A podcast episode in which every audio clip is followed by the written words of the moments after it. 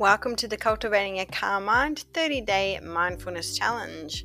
I'm your host, Michelle Eckles, mindfulness coach, meditation teacher, and retreat leader. Welcome to day 10. Your challenge today is going to be to set a timer for maybe every hour or every two hours, what's going to be practical for you. And whenever it goes off, I want you to relax your jaw. And the easiest way to do this is to simply create a gap between your top teeth and your bottom teeth.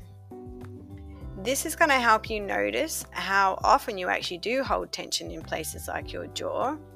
And so, by practicing mindfulness and bringing awareness into your body, you're able to increase that level of self awareness.